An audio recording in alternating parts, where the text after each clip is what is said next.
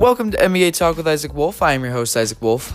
Not a lot of NBA games this week because teams had Monday, Tuesday, and Wednesday off after the All Star weekend. But we still got lots to talk about. So let's start off with some game recaps. Hawks Heat. Trae Young went off on Quavo night. A career high 50 points, 8 assists. 20 of those 50 points came in the fourth quarter. And this was Trae's first game back from the All Star break. He picked up right where he left off and even took it up a notch. Young was 8 of 15 from behind the three point line. And a lot of those were from way behind the three point line. He was showing his range over and over again, shooting multiple 30 footers, even crossing over Andre Iguodala on one of them. But a great game by Trae Young, a career game, carried them to a 129 124 win in Atlanta over a very good Miami Heat team. Sixers Nets. The Sixers were without Ben Simmons for this one. He had back problems. And the game started out pretty rough for Philly. They were booed by their own fans. They went up on a they went up 22 to 6 to start the game, but then the Nets responded with a 44 to 8 run and that put them up 50 to 30. And Sixer fans were not happy, and they let their team hear about it. Joel Embiid at that time had 11 points and 4 rebounds. But then he and Philly all of a sudden flipped a switch. They ended the half on a 12 2 run and continued to come back in the second half, sending it to overtime. They ended up winning in the extra period 112 to 104. Joel Embiid finished the game with 39 points and 16 rebounds. He turned it around. He put the team on his back and carried them to the comeback win without Simmons. The debate as to who the Sixers should build around for their future, because the Simmons Embiid combo isn't looking the best right now, that's for another day. We can maybe talk about that next weekend. I honestly couldn't even tell you my position on it right now. I'd have to look more into it. But Embiid showed up when he needed to and got the Philly fans cheering for him and his team eventually. Quite the roller coaster game in terms of runs that the team went on and the overtime drama and all that. It was a good game. Pelicans Blazers Zion's streak of six straight games with 20 plus points extended to seven Friday night in a 128 115 win over Portland. They were without Damian Lillard, that groin injury that kept him out of All Star game, uh, the All Star game, All Star weekend, the three point contest, all that. It's still bothering him. Zion had 25, and it showed that his impact on this team is really immeasurable. They've won four out of their last five games. They're four games back of the eighth seed of the playoffs. This was a team that was 14th in the West at one point. They're going to try to make a run. There is still time. It's unlikely, though. I mean, I don't see it happening. Yes, Zion makes us a completely different and much better team, but at this point in the season, especially with how far behind they are, I just don't see it happening. The next three to five years will be the most intriguing to me with this Pelicans team if they can keep all their young pieces, which, if they do, watch out, they will be very dangerous. Lonzo, Ingram, and Zion could potentially end up as a big three in the future. Let's move on to hot topics, starting with Kyrie Irving, because he is out for the season. GM Sean Marks announced on Thursday, Brooklyn Nets GM Sean Marks. He is getting surgery on his right shoulder. Head coach Kenny Atkinson announced earlier this week that Irving was going to be out indefinitely after re aggravating his shoulder injury. Kyrie missed 25 straight games from November 16th to January 10th because of an impingement in his right shoulder. Here's what he said about the injury. He said, quote, It's very unique. It's the first time I've ever had such a significant feeling in my shoulder where I'm going up to shoot jump shots and I can't really lift my shoulder. Sounds similar to the Markelle Fultz situation two years ago. Or was that last year? It was very recently. Irving was averaging 27 points, 5 rebounds, and 6 assists per game this year. He was playing really well, at least individually. The Nets are in seventh place in the East right now, currently five and a half games ahead of ninth place, so they're pretty safe for the playoffs. I don't think they're.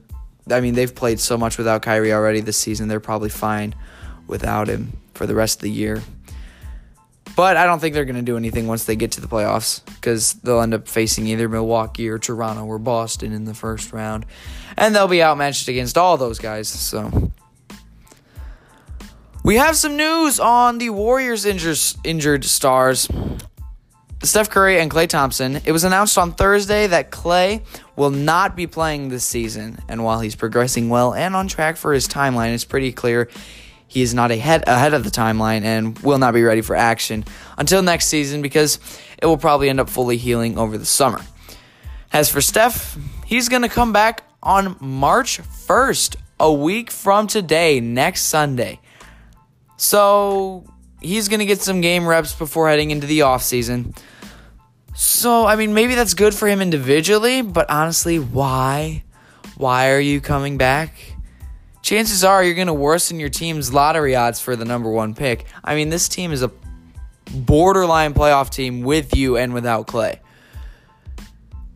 I mean, this isn't gonna you coming back isn't gonna do anything for seeding in the playoffs or making a playoff push. So I don't see the point behind this besides maybe getting some game experience for this year to head into the off season so he's not sitting out six months before doing like off season training and stuff. At this point, you might as well just keep losing and solidify your position as the best odds to get the number one pick. And of course, with the new percentages, it's different. We saw the Knicks kind of fail last year, and then the Pelicans ended up creeping up to number one. So who knows? Maybe this will, maybe this won't make a difference. In terms of transactions around the league, the Rockets added DeMarre Carroll and Jeff Green. They picked up Carroll after he was bought out by the Spurs, and they signed Green to a 10-day contract. I like both of these pickups. Carroll is a good 3 and D wing, plays the Rockets style, also kind of a hustle guy, will scrap and get some rebounds for you if you need them. And then Jeff Green is an athletic forward who's strong, plays good defense and gets rebounds. He can score from the outside too. So the Rockets are making moves in order to make a title run this year with Russ and Harden. They only have about 2 maybe 3 years of this. And then it's the title window's out the door. The Pistons waived Markieff Morris and Reggie Jackson. Jackson signed with the Clippers, making their bench starting caliber. Even more so, I should say. It was already better than the Knicks starting lineup. I could probably name about three other teams. I mean, the Warriors without Steph and Klay. I mean, their bench is better than them like that team, that team could make the playoffs. Reggie Jackson, Lou Williams, Landry Shamet, Marcus Morris, and Montrezl Harrell could make the playoffs in the East. Borderline playoff team in the West, probably. It's ridiculous how deep they are. As for Markieff, he joined the Lakers, and if you remember, the Clippers traded for his twin brother Marcus. So now both Morris twins are in LA playing in the same building, just for different teams. That now adds a brotherly rivalry to the already hyped rivalry between these two teams. Marcus said that it's going to be a lot of fun playing against each other in the LA rivalry. I think that's going to be fun to watch them too. DeMarcus Cousins was waived by the Lakers on Friday. He tore his ACL in the offseason and was not expected to play at all this year. So now he can just focus on recap or rehab and try to get back on the court next year. Hopefully, hopefully he doesn't get injured during an offseason scrimmage again.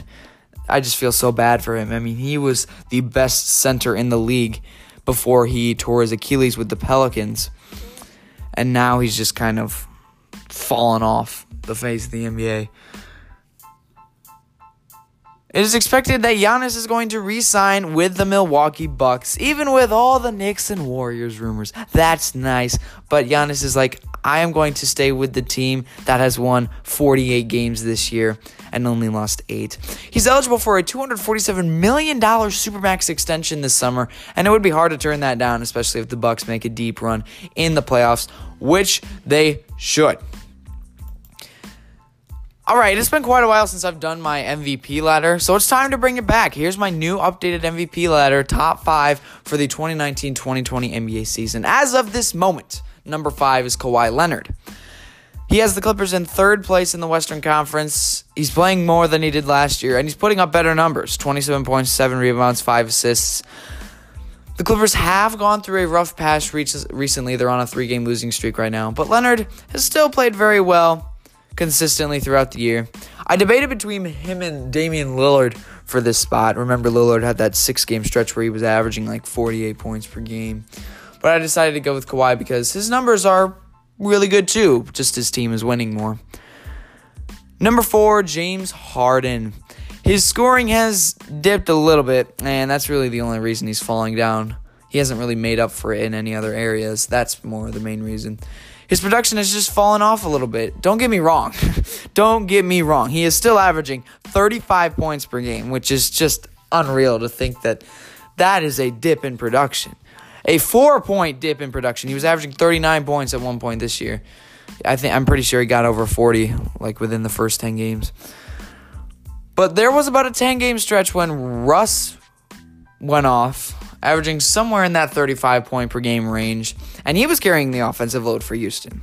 I think Harden could still win the MVP, but Giannis would kind of have to just like flop, and Harden would have to score like he did at the beginning of the season and win with it almost every game.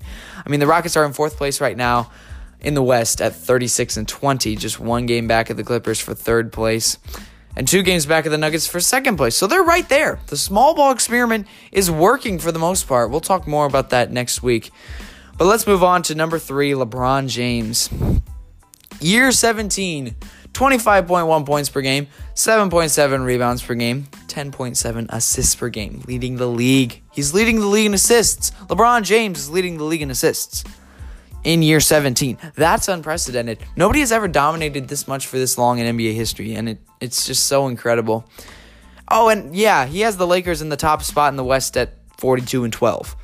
They are currently up two points on the Celtics right now.